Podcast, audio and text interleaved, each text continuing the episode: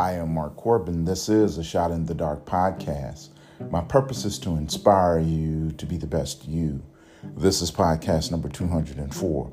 Welcome to Women's Wednesday when we celebrate the women we love, honor, and cherish. I have a quote from She Conquers that I want to share with you. I'll read it to you now. Never apologize for being an ambitious, confident, and a strong minded woman. You know where you're going in life. You've got dreams and goals. No one's going to keep you from achieving them. I'll read it to you again. Never apologize for being an ambitious, confident, and a strong minded woman. You know where you're going in life. You've got dreams and you've got goals, and no one's going to keep you from achieving them. Listen, you have everything you need to be the person you dream you would become. Do not listen to them. They do not have a vision of the future. They do not know where they are going. They cannot give you any advice that's worth taking. Let's add some scripture.